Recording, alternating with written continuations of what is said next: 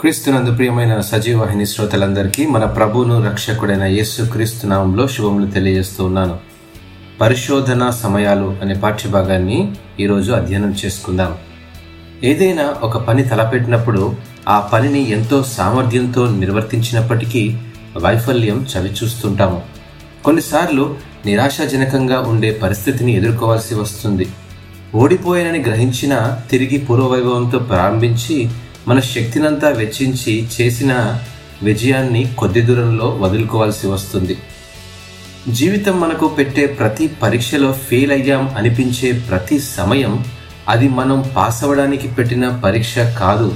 ఎందుకంటే ప్రతి పరీక్ష మనలోని అతి బలహీనమైన ఓర్పును బలంగా మారుస్తూ మనలను మరింత మెరుగుపరచడానికేనని గ్రహించిన మన ఆలోచనల్లో గొప్ప అనుభవం దాగి ఉంది. బహుశా ఈరోజు నీవు ఎదుర్కొంటున్న ఒక కష్టాన్ని గురించి బాధపడుతున్నావేమో. మన సహనాన్ని మన ఆధ్యాత్మిక దారుఢ్యాన్ని దృఢపరచుకోవడం కొరకు ఈ పరిశోధన సమయాలలో నుండి వెళ్ళడానికి దేవుడు అనుమతిస్తున్నాడు. మనము ఆయన సారూప్యంలోనికి అనగా క్రీస్తులా మరింత ఎక్కువగా ఉండడానికి ఆయనపై ఆధారపడడం నేర్పించి పరిశుద్ధముగా ఉండడానికి మనలను అనుదినం పవిత్రపరుస్తూ ఉంటాడు.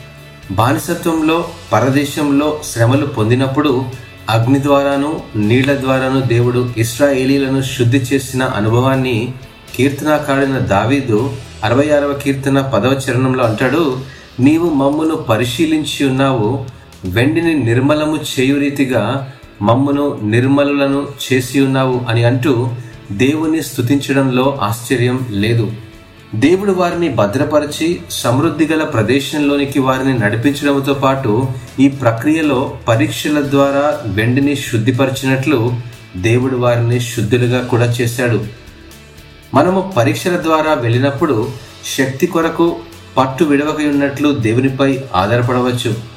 మన అతి క్లిష్ట పరిస్థితులు అవి దేవుడు అనుమతించిన పరిశోధన సమయాలని గ్రహించినప్పుడు ఆయన మనలను శుద్ధి చేస్తూ మనలను నిర్మలుగా చేయగలడు. దేవుడు ఈ వాక్యమును ఆశీర్వదించునుగాక. ఆమెన్.